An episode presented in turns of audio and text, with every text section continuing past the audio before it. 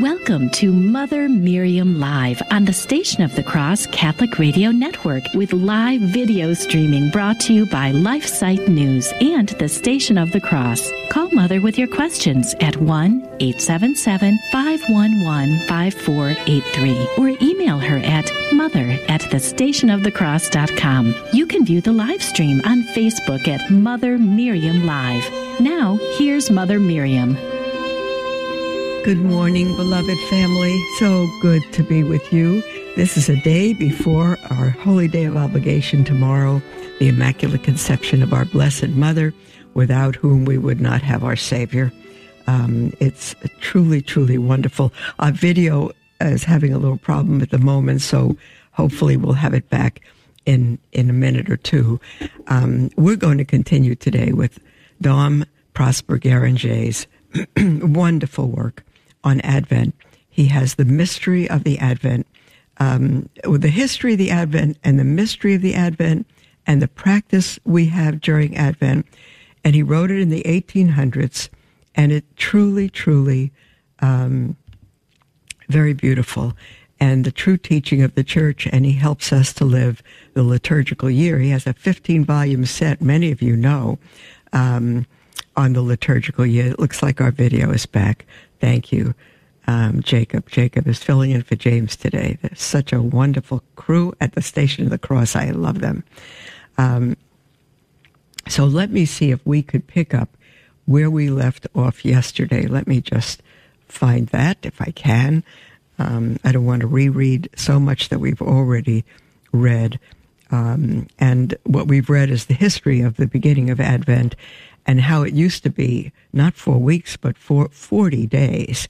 And it was known and still is among some as a, as a little Lent because it's a, a whole period of fasting. It's been reduced.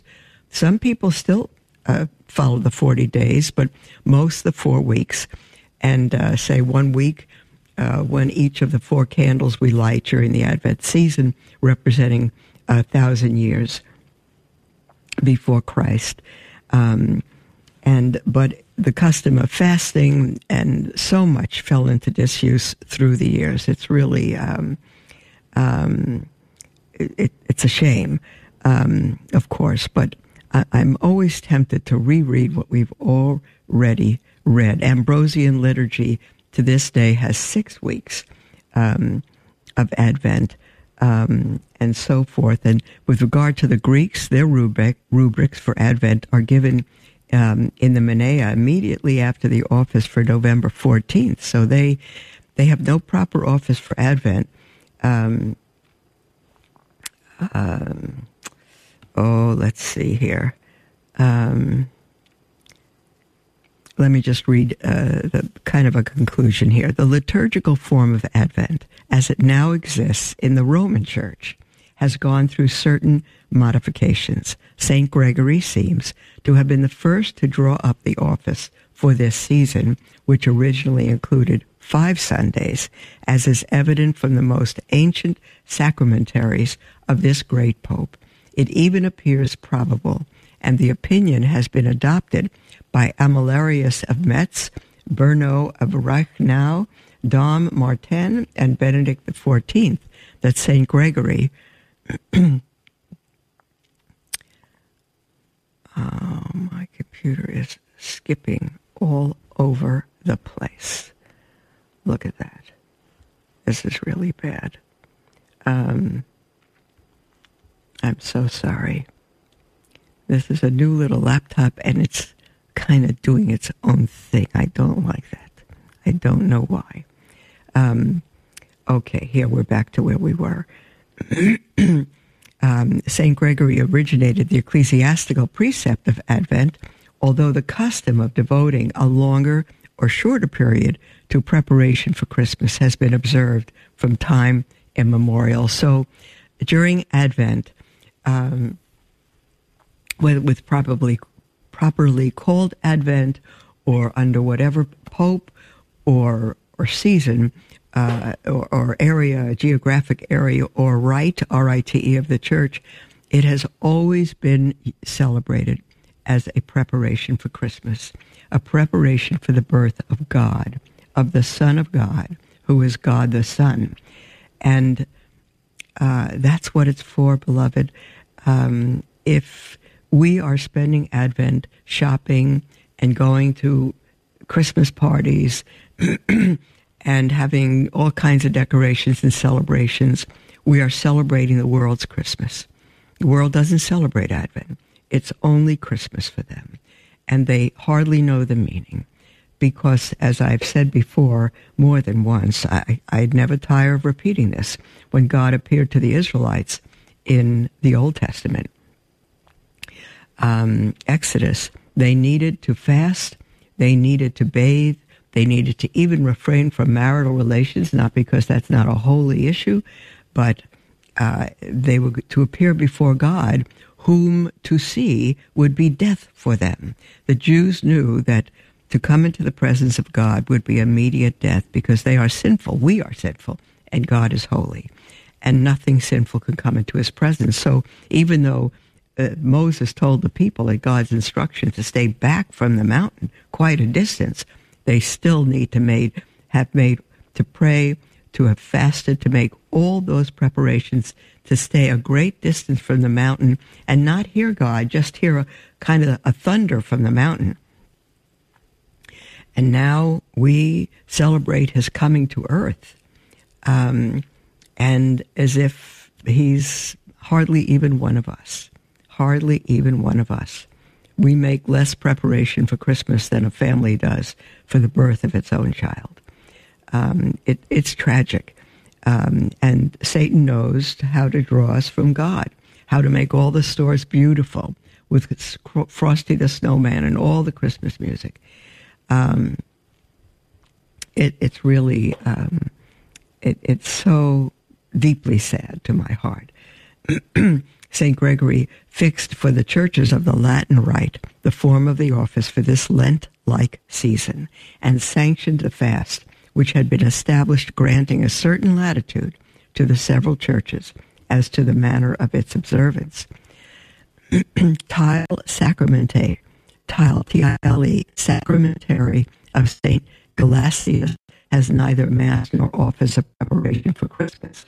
The first we meet with are in the Gregorian sacramentary. And as we just observed, these masses are five in number.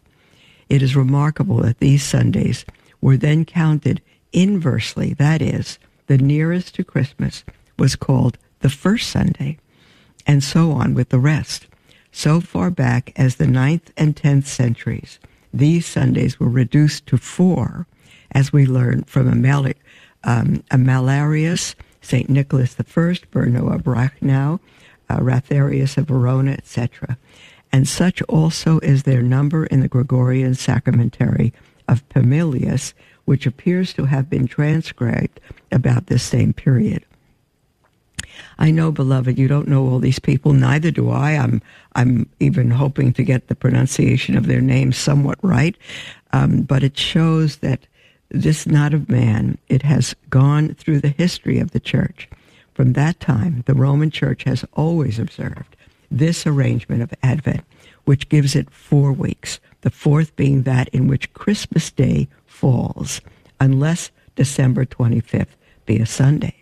We may therefore consider the present discipline of the observance of Advent as having lasted a thousand years, at least as far as the Church of Rome is concerned, for some of the churches in France kept up the number of five Sundays as late as the 13th century. We're almost at the end, beloved. Two more paragraphs. The Ambrosian liturgy, even to this day, has six weeks of, le- of Advent. So has the Gothic or um, Mozarabic Missal, as regards the Gallican liturgy, the fragments collected by Dom Mabillon give us no information, but it is natural to suppose with this learned man, whose opinion has been confirmed by Dom Martin, that the Church of Gaul adopted in this, as in so many other points, the usages of the Gothic Church, that is to say, that that its advent consisted of six Sundays and six weeks. With regard to the Greeks, their rubrics for Advent are given in the, we just read this in the beginning. Let me just close out with this. Uh, the rubrics for Advent are given in the Menaea immediately after the office for November 14th. They have no proper office for Advent. Neither do they celebrate during this time the Mass of the pre-sanctified as they do in Lent. In Lent, there are only in the offices for the saints whose feasts occur between November 14th and the Sunday nearest Christmas, frequent allusions to the birth of the Savior, to the maternity of Mary, to the cave of Bethlehem, etc.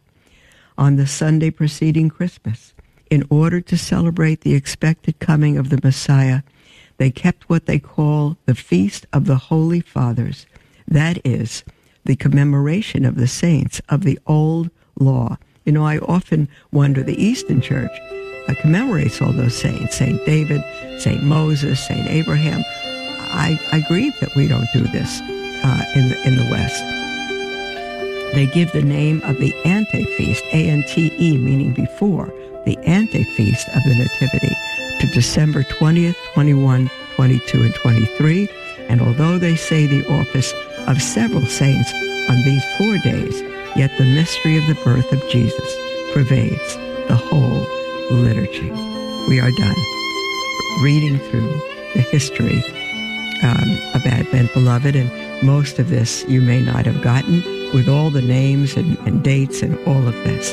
But the point is, for 1,000 years, the church has celebrated Advent um, as a true preparation for the coming of the Son of God fasting, and in prayer.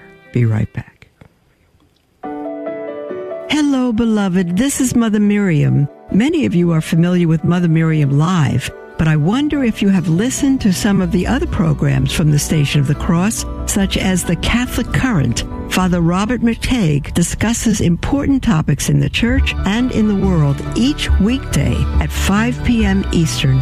You can listen anytime to the Catholic Current as a podcast on the iCatholic Radio mobile app. Think about this. Less than 4 in 10 Americans can name any of the five freedoms guaranteed in the First Amendment. Yet, 41% of Americans under 35 think the First Amendment goes too far. Do you know your five freedoms guaranteed in the First Amendment? Freedom of speech, freedom of religion, freedom of the press, freedom to peaceably assemble, freedom to petition the government. Think first. Go to thinkfirstamendment.org to learn more.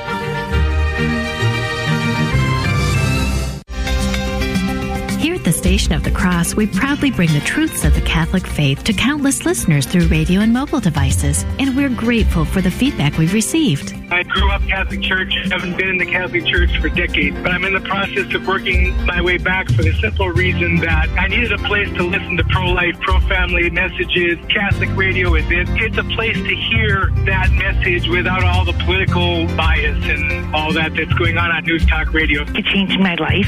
It's the only station I turn on. The Catholic station is an answer to prayer. It just couldn't be more fulfilling. It's helped me learn more about the faith, and it's helped me to deepen my faith as a result of that. It's on continuously in my house, day and night. You can't imagine how much I receive from that channel. If you've been blessed by listening to the Station of the Cross, let us know. Call 1 877 888 6279, extension 112. Then share your testimonial with us. Welcome to Mother Miriam Live on the Station of the Cross Catholic Radio Network with live video streaming brought to you by LifeSite News and the Station of the Cross. Call Mother with your questions at 1 877 511 5483 or email her at mother at thestationofthecross.com. Welcome back, beloved, to Mother Miriam Live. We are live. I am thrilled. Thanks be to God and um, I'm so happy to be with you. And after um, the second break, we'll have a whole half hour to ourselves for your calls and your emails. We completed just before the break the history of Advent, and I wish to go on to the mystery of Advent. And tomorrow we will um, focus on the Immaculate Conception of the Blessed Virgin. It's a holy day of obligation, beloved, so we must be at Mass. Um, and uh, thank God for the Immaculate Conception without which we would not have the virgin birth. Dom Guéranger goes on to speak of the mystery of Advent, and he said, If now that we have described the characteristic features of Advent, which distinguish it from the rest of the year, in fact, you know it's our new year. I hope you're wishing everybody Happy New Year because it's the liturgical New Year. if now that we've described the characteristic features of Advent, oh dear,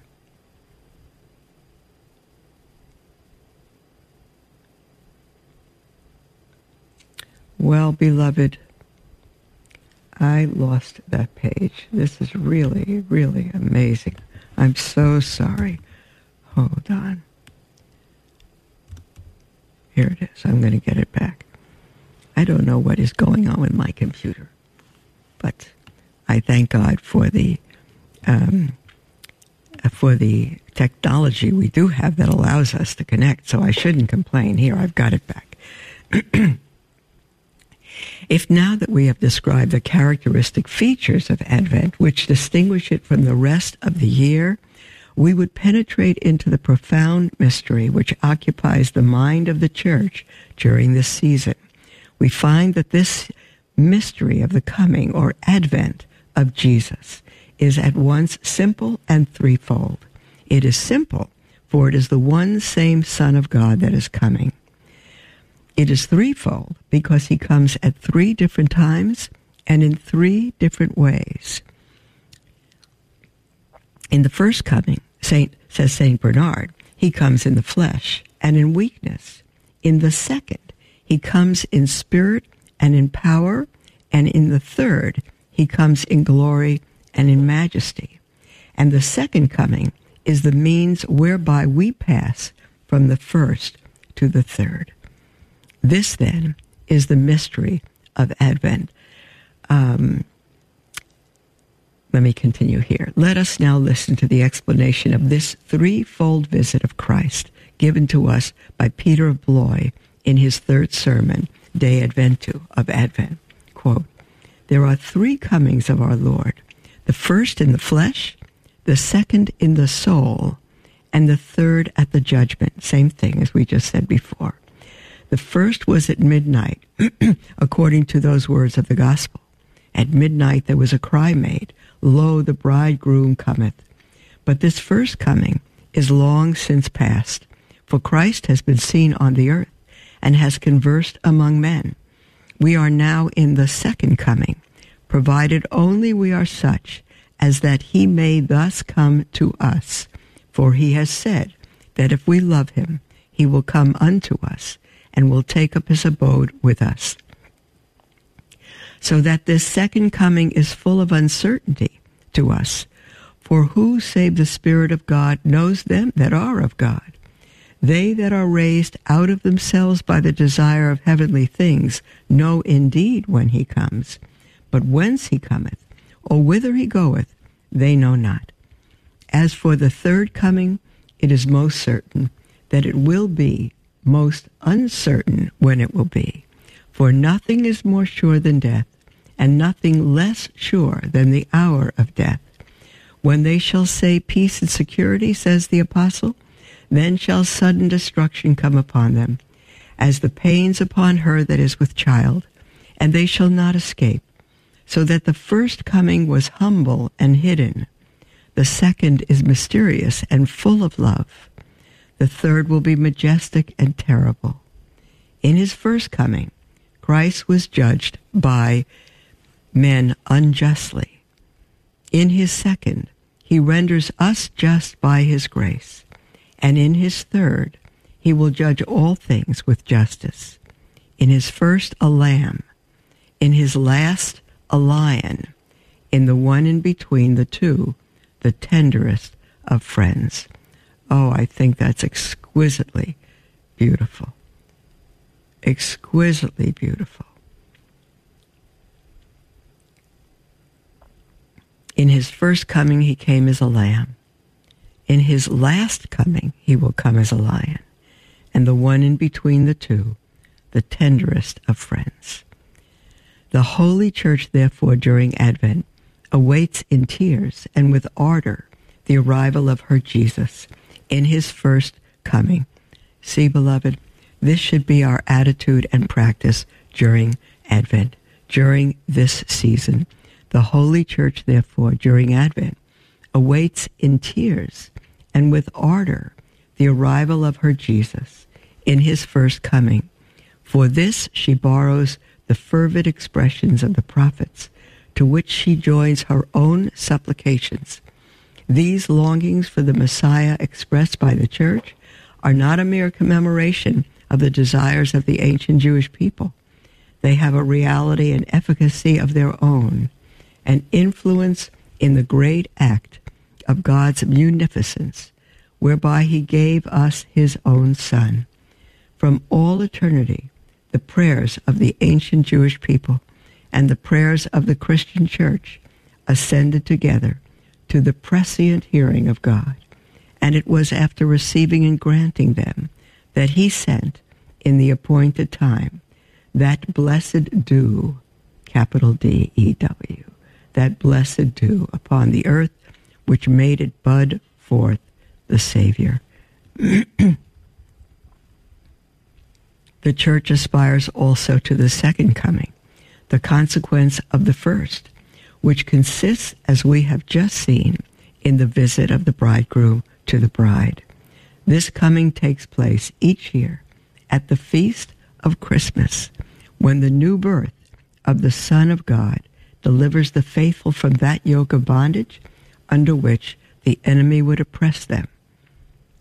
The church, therefore, during Advent prays that she may be visited by him who is her head and her spouse, visited in her hierarchy, visited in her members, of whose, whom some are living and some are dead, but may come to life again, visited lastly in those who are not in communion with her, and even in the very infidels, that so they may be converted to the true light, which shines even for them the expressions of the liturgy which the church makes use of to ask for this loving and invisible coming are those which she employs when begging for the coming of Jesus in the flesh. For the two visits are for the same object. In vain would the Son of God have come 1900 years ago, and now it's now this was written in the 1800s, so it's more than that now, to visit and save mankind unless he came again for each one of us and at every moment of our lives, bringing to us and cherishing within us that supernatural life of which he and his Holy Spirit are the sole principle. but this annual visit of the spouse does not content the church. She aspires after a third coming, which will complete all things by opening the gates of eternity she has caught up the last words of her spouse. Surely I am coming quickly. Revelation 22. And she cries out to him, Ah, Lord, come, Jesus. Lord Jesus, come. She is impatient to be loosed from her present temporal state. She longs for the number of the elect to be filled up and to see appear in the clouds of heaven the sign of her deliverer and her spouse. Her desires expressed by her Advent liturgy go even as far as this. And here we have the explanation of these words of the beloved disciple in his prophecy. The nuptials, this is Revelation um, 19. The nuptials of the Lamb are come, and his wife hath prepared herself. But the day of his last coming to her will be a day of terror. The church frequently trembles at the very thought of that awful judgment in which all mankind is to be tried. She calls it a day of wrath, on which, as David and the Sibyl have foretold, the world will be reduced to ashes, a day of weeping and of fear. Not that she fears for herself, since she knows that this day will forever secure for her the crown as being the bride of Jesus. But her maternal heart is troubled at the thought that on the same day So many of her children will be on the left hand of the judge and having no share with the elect, will be bound hand and foot and cast into the darkness where there shall be everlasting weeping and gnashing of teeth. This is the reason why the church in the liturgy of Advent so frequently speaks of the coming of Christ as a terrible coming and selects from the scriptures those passages which are most calculated to awaken a salutary fear in the mind of such of her children as may be sleeping the sleep of sin. Yesterday, beloved, at the second half of our program, we had a, an email from uh, a Jewish woman who I believe is looking into the Catholic Church and wanted to know why the, the Jewish canon was not formalized prior to the destruction of the temple in 70 AD. Well, there may be very many reasons for that, but the fact is the Jewish canon ends with the book of Revelation. Both Old and New Testaments are Jewish. The Jewish Messiah said, This is the new covenant in my blood. They were written by Jews, Old and New Testament. They are one. It's not the Hebrew Bible and the Christian Bible. It is all the Hebrew Bible or all the Christian Bible. The Christians are simply Jews who are fulfilled in their Messiah. They're all one. The canon was not put together until all was complete. Everything we're reading from the New Testament, except for Luke, was written by Jews. And Luke wrote from his witness because he traveled with the Apostle Paul, who was a Hebrew of the Hebrews, and Luke was the physician. And what he wrote, he got from the Apostle Paul, both um, the book of the Gospel of Luke and the book of Acts were written by Luke, the only non Jew in all of Scripture who wrote what he wrote and learned what he learned from one of the greatest Jews, St. Paul.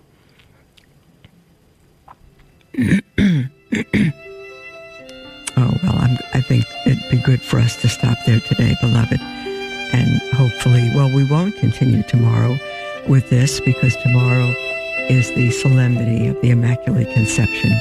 And we will speak about our Blessed Mother who was conceived in her mother Anne's womb without sin and remained without sin in order to bear the sinless Son of God. So call in, beloved, with anything whatsoever. Hi, Joe McClane here, host of A Catholic Take, heard on the oh, Station of the Cross each weekday morning at 7 a.m. Eastern. A bold synthesis of information and inspiration, keeping you up to date on the news and issues that you may have missed from a courageous Catholic perspective. That's A Catholic Take, weekday morning, 7 a.m., right here on the Station of the Cross and the free iCatholic Radio mobile app. Download it today. God love you. Did you know that an unwanted car or truck can make a great gift? When the time comes to purchase a new one, consider donating your old car or truck to the Station of the Cross. We have a quick and simple way for you to get rid of your unwanted vehicle while supporting the solid Catholic programming you love listening to on your radio, online, and through your mobile devices. Whether they run or not, we accept cars, trucks, RVs, boats, and motorcycles. It's a great opportunity for you to give more than you might normally be able to. At the same time, you'll be clearing out space in your garage or driveway, ridding yourself of an unwanted vehicle. Just visit us online at thestationofthecross.com or call 1 866 628 CARS. 1 866 628 2277. May God bless you for your generosity in support of Catholic Radio. The Station of the Cross has many ways to keep you informed about our programming. You can view the highlights of our primetime programming schedule or the full 24 7 programming grid at both thestationofthecross.com or the free iCatholic Radio app. Just search under the programming tab. Our website also offers a printable version for your convenience.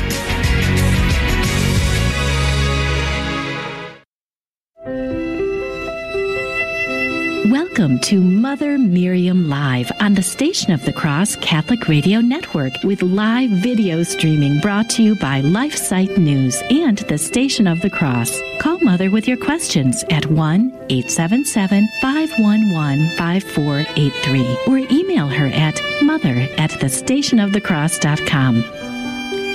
Welcome back, beloved, to Mother Miriam Live. This is our half hour together, my favorite time of the program, and our lines are wide open as always. And um, you're welcome and invited to call in with anything whatsoever on your heart. The heart of the matter is the matter of your heart. It does not have to be our subject. And again, the toll free number, 1 877 511 5483, or email at mother at the station of the cross.com. We have an email from Esteban who writes Hi, Blessed Mother Miriam. I'm the trucker from Mexico that wrote to you in January about keeping Sunday holy. I remember you, Esteban. Yes. Um, the trucker from Mexico that wrote to you in January about keeping Sunday holy for the first time. And praise be to God, He has allowed me to keep it so. Oh, I'm so pleased, Esteban. So many people work on Sunday, but um, when we really want to honor God and we do what we can, our Lord works it out. It's so beautiful. And Esteban continues, and this year, I want to keep Advent holy for the first time. Oh, God bless you, dear brother. He says, I've been listening to your Advent, I've listened to your Advent related podcasts, and I'm determined to not put up any Christmas decorations this year until it's really time for Christmas. Oh, you do my heart good. It's a change. It's a sacrifice. Oh, yes, I know. But I would gladly do it for love of God. Oh, how beautiful. How beautiful. You know, I'm interrupting your email to say when women first come in to our community and they're used to parties and Christmas decorations, they're good, holy women, but that's the way people do it. And we don't do anything. We don't have a single light up. We have an Advent wreath. We have a beautiful small statue of our Blessed Mother in her um, uh, state when she's with child. And uh, we say the prayers and light the Advent candles and, and nothing else and it's, it's a little empty for them. But now, after they're with us a while, um, it's very beautiful because they are walking in union with God and they don't want anything to be a distraction. It's very beautiful. Esteban continues his email. also, I wanted to let you know I help with a first communion class for eight year olds, and this Saturday I will teach them about the real St. Nicholas of Bari and also teach them how St. Nicholas celebrated Advent and Christmas according to Catholic tradition and how he wants us to do that ourselves and offer sacrifice to dispose ourselves as we wait for Jesus. Oh, my heart is just swelling, Esteban. Regarding, he says, my life after keeping Sunday holy, Mother, I cannot begin to tell you how God has blessed my life, entered my heart, given me beautiful missions, and softened my loads. He even allowed me to atone and alms give with money I made working on Sundays. That money was the witness of a crime crying out to heaven. And he has given me the precious gift of purifying my body and soul and advancing in my spiritual life like never before. God has set me apart from the world. And when I asked him why, the reply I felt in my heart was, Because you kept my holy day. Praise be to God, he writes. God bless you and guide you in everything you do. Thank you, Mother Miriam Esteban. Esteban, I am a goosebump. I am one goosebump. I would like to print out your email and frame it. It is so, so beautiful. It is a witness of what God does uh, for and in those who love him. It is so extremely beautiful. And you know, um, when you say you ask God why he set you apart from the world, the fact is that our baptism, we are all set apart for the world. We are made saints at our baptism.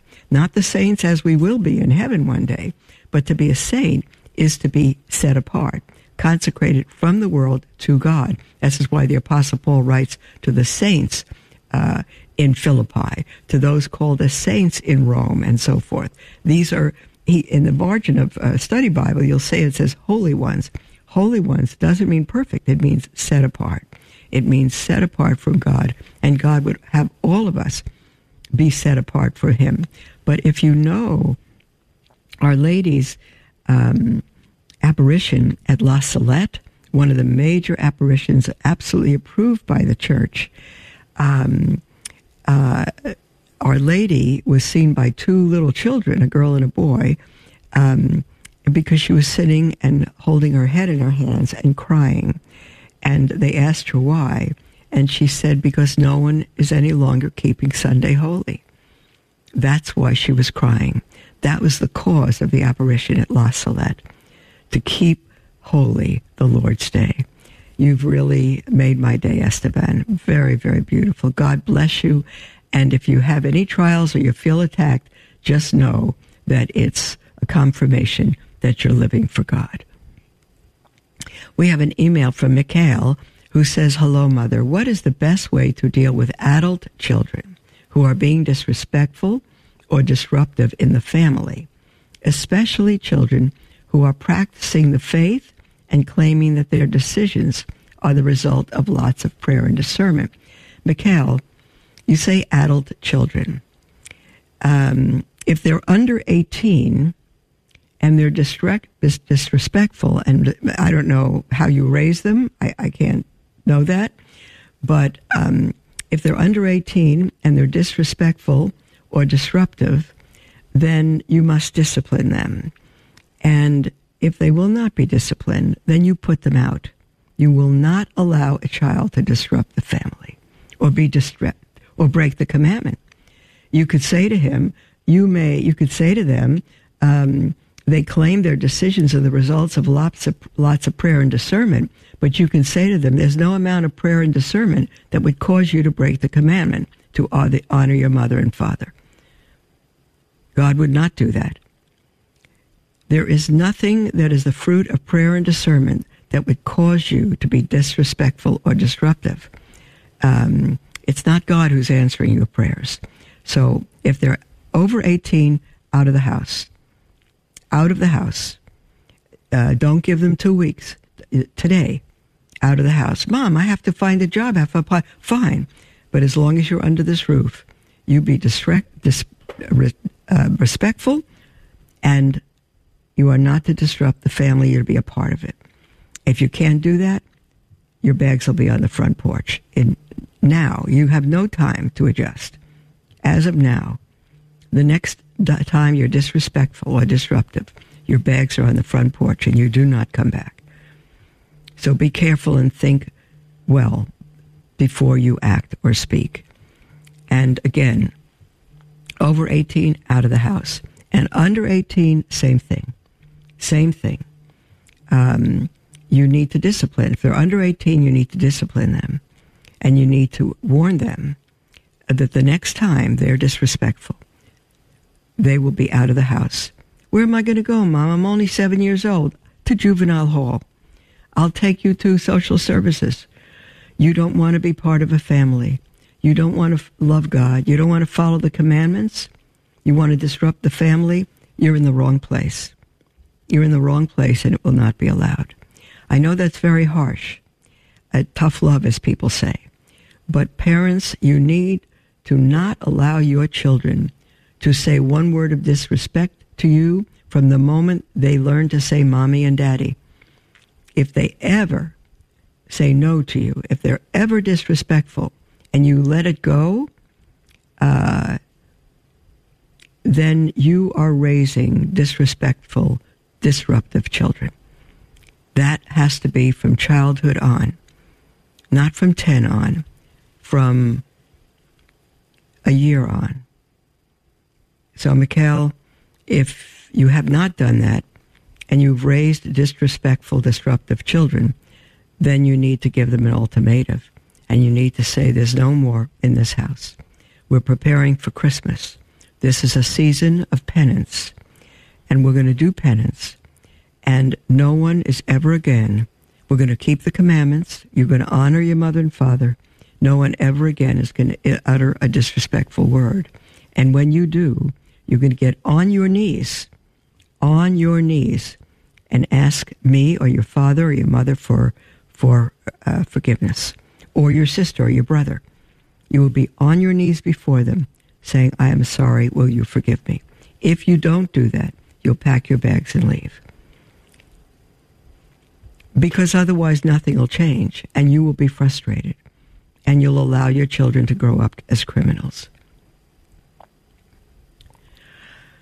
We have an email from Marty who says, Dear Mother Miriam, thanks for your great show. I'm wondering if you have any advice about children's names. Is it okay for Catholics to name their children with names that are important to their own culture, but are not the names of any saints? Sure, that's fine. At least as far as they know. Yes, no problem on that. And then Marty says, What about names like Joy? I don't see a problem. I knew someone once who had a confirmation named Joy that always seemed a little strange, but it seems like it would be okay as a given name. I agree with you. I wouldn't have a confirmation name that is not the name of a saint because there is no Saint Joy. And the confirmation saint you pick is the saint that you wish to guide you and pray for you and protect you. Um, there's no joy. There's no Saint Joy. So uh, a given name is fine, but you want a confirmation name as uh, the name of the saint who your child has studied and picked as his or her hero. So if a child says, I want the name of Mary, why? What Mary? The Blessed Mother. Fine. But now why do you want her? A child should do a study of the saints and pick the saint that they want to emulate for the rest of their life and have the help of that saint. Uh, we have an email from Vito, and Vito says, Mother, um, hold on now. Please share your thoughts on the good thief on the cross and his assurance of salvation. Well, this is a lengthy email, but let me just say, um, I, don't have to have thoughts. Our Lord said to that thief, Today you will be in, with me in paradise, saved on the spot, saved on the spot. Uh, if you are a great sinner for many, many years, and at the age of 54 you are baptized for the first time, if you die that moment, you're straight to heaven. You will be with God because baptism frees you from all sin and you haven't had any actual sin past that baptism. Same thing with the thief on the cross. He was saved by the grace of God because he repented of his sins, and God said, Now you'll be with me in paradise. Vito says, oftentimes Protestants ask the question, if you die tonight, would you go to heaven? Obviously, Catholics have assurance of salvation if they are faithful and keep God's commandments. That's not true. Yes, if they are faithful, I, I shouldn't say that, yes. If they are faithful and keep God's commandments, there's only one salvation. It's not one for Protestants and one for Catholics. It's the same.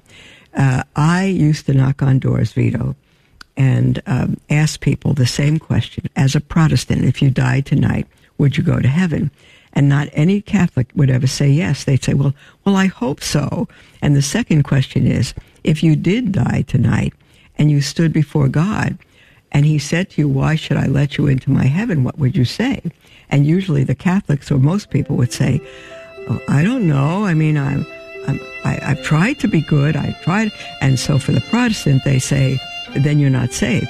We're not saved on good works. We're not saved based on what we try to do. We're saved based on the grace of God. You have to ask Jesus into your life, and He saves you. That is true. However, there's no scripture. If you ask Jesus, number one, there's no scripture that tells you to ask Jesus into your life. Secondly, if the if the Protestant says there's nothing you can do for salvation, or you have to ask Jesus into your life, well then there's something you have to do. You have to ask Jesus into your life, and you have to do something that the Bible doesn't tell you to do. So um, we're going to continue with Vito's email as soon as we come back from the break, beloved. Don't go away. We'll be right back.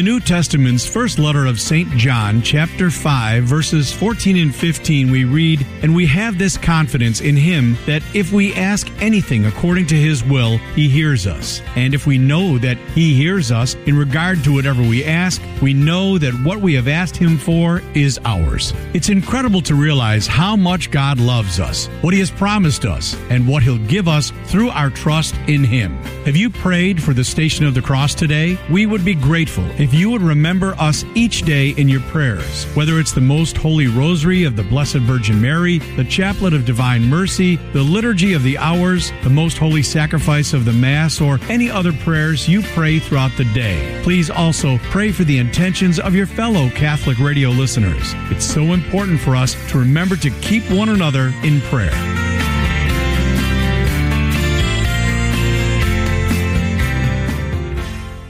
Station of the Cross began broadcasting in Buffalo, New York in 1999. Since then, our listening areas have multiplied and expanded into several states. While our mission is to grow the Catholic faith through radio and other media outlets, our apostolate is supportive of but independent from your local diocese. Through your generosity, we are able to inspire countless listeners with the gospel and help lead them to a parish to be spiritually nourished by the sacraments. Hear a powerful sermon you need to share with a loved one? Maybe there's a guest, prayer, or teaching segment that deserves another listen.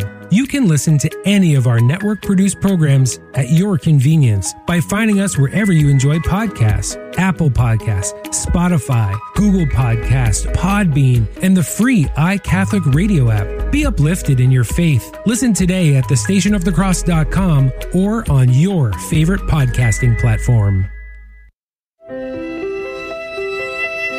Welcome to Mother Miriam Live on the Station of the Cross Catholic Radio Network with live video streaming brought to you by LifeSite News and the Station of the Cross. Call Mother with your questions at 1 877 511 5483 or email her at mother at thestationofthecross.com. Welcome back, beloved, to Mother Miriam Live. This is our last segment. We have about 10 minutes.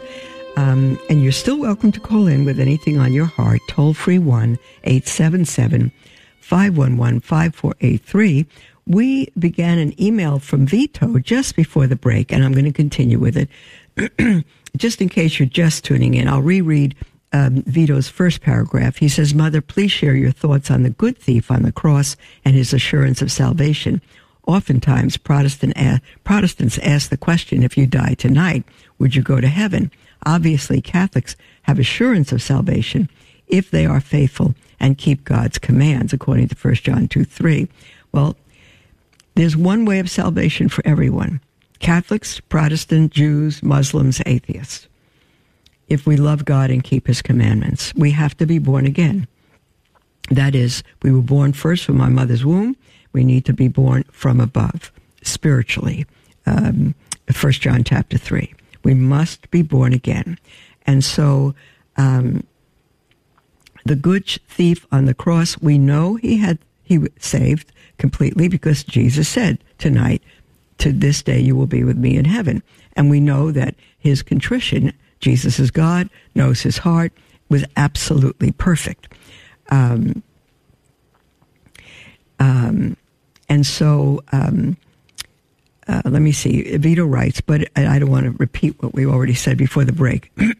Vito says, but it is also written that to enter heaven, one must be perfectly holy because nothing unclean shall enter it. Revelation 21. That's correct.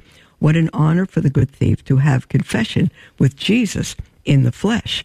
Although I know that as Catholics, when we receive absolution in the sacrament uh, of reconciliation, we are actually receiving absolute absolution directly from Jesus. I'm so glad you said that, Vito. God is the only one that forgives sins. He's chosen to forgive our sins through the priesthood which he established. But when the priest says, I absolve you, it is Jesus saying, I absolve you through the instrumentality of that priest. Vito says, It seems to me that the good thief's penance was perfect because he died on the cross in the same way that Jesus did. Not because he died on the cross the same way that Jesus did, but he had a heart of perfect contrition. God knows that. we may go to confession many times, but it doesn't mean our, our, and we may be forgiven and we're given penance. It doesn't mean that our contrition was perfect. Uh, it may have been true, but it may not have been perfect. God knows the heart. And clearly, Vito says, Jesus gave him absolution when he said, Today you will be with me in paradise. Luke 23. Absolutely, Vito. Vito continues, but from a Catholic perspective, I understand that purgatory may be necessary for many of us to attain that perfect state before entering heaven. I would say, Vito, most of us. Purgatory are for those who are saved and being saved and on their way to heaven. Nobody's in purgatory. It's not a second chance. Nobody is in purgatory who does not die in a state of grace and are on their way to heaven. Paul says to the Philippians, I am convinced of this very thing, that he who began a good work in you will perfect it until the day of Christ. Philippians 1 6. And that gift of perfection until the day of Christ is uh, handled in purgatory. Um, doesn't have to be. We can go straight to heaven, but that means we have to do a lot of penance here on earth for the temporal effects of our sin, not the eternal effects, not the sin that separates us from God, but what we owe to each other for sinning what our sin does, harming one another. um, and so Vito says, from a Catholic perspective, I understand that purgatory may be necessary for many of us to attain that perfect state before entering heaven. We find this in St. Paul's writings that, quote, each man's work will become manifest, for the day will disclose it. And Paul wrote this to the Corinthians, chapter 3, verses 10 and following. And he's writing about the Bema seat, the, the rewards for the Christians who die in a state of grace. Saved, forgiven, saved, forgiven Christians. Paul says, each man's work will become manifest. This is at the um, the first judgment when he stands before God. For that day will disclose it, because it will be revealed with fire, and the fire will test what sort of work each one has done. If any man's work is burned up, he will suffer loss, though he himself would be saved, but only as through fire. And that particular passage in Corinthians 3 says, if your work is wood, hay, stubble, it's going to burn up. It means nothing. If it's gold, um, silver, and precious stone, you can put it through the fire. It won't be harmed because those are the works done for the glory of God and the good of eternity. But this is so important. Paul is writing to the first church he founded, and he's writing to Christians who are saved, who have died in a state of grace, and he's telling them that the the fire is going to test whether their works burn up or whether they are um, good for eternity. And if you continue to read um, uh, uh, First Corinthians chapter three, it says that they will be the people will still be saved, but as through fire. Well, where do they go as through fire? They're already dead. It's not on earth, and there's no fire in penance in heaven. And so there somehow there's some place or something between earth and the final stage of glory where the fire could be, where our works will be tested and burned up. And that place is purgatory. Vito says, sorry for the long winded discourse, but here's my question. Aha. he says, let's say, for example, that the good thief had a propensity toward drinking or debauchery when he died on the cross, but he made a perfect confession to Jesus. Can we still say for certain that he went directly to heaven, or is it possible that he needed some time in purgatory to be cleansed of that propensity towards sin before entering heaven? No, because Jesus said, Today thou shalt be with me in paradise. We know for sure no purgatory for that thief. No purgatory. If we, a perfect act of contrition, when we go to confession, we should have a heart of sorrow. We shouldn't just be afraid of hell, but truly sorrowful for our sins love should cause us to weep before a holy God that we have offended him so. And that's an act of perfect contrition, which does not, which needs no more penance. And so purgatory is not for those people who make an absolute perfect, perfect act of contrition. That's not easy to do, and very few do that. But the the thief did, and Jesus said, Today, uh, you will be with me in heaven. Um, and Vito says maybe Jesus knew the good thief's heart and he was perfectly ready to enter the kingdom with nothing holding him to this world. That's absolutely true. That's absolutely true. We need to be done with earth most of the time. And Vito says, Thank you for taking my question, Vito. You're welcome, Vito. And your question, I think, has helped a good number of people. You know, when we go to confession, all of us have our weakness uh, most of us have sins that we continue to confess, even though we're sincere. I, I'll not, I don't want to ever do that again. I purpose to never do it again. But when we fall, because there's still a form of attachment. To make a perfect act of contrition is to be totally detached from that sin. Totally detached. And so we can know that the thief on the cross was totally detached. His eyes were on Jesus, and he met him in paradise that day. Beautiful, Vito. Thank you so much. There's the closing music, beloved. Um, for our program today, I love being with you. Tomorrow, again, Holy Day um, um, of, of uh, a solemnity of the Blessed, um, the Immaculate Conception. Make sure you go to Mass, whether or not you work. Um, um, speak about the Immaculate Conception tomorrow. You can call, and and it's very important to know the difference between the, the Immaculate Conception and the Virgin Birth. They're very different. We'll be with you tomorrow. God bless you.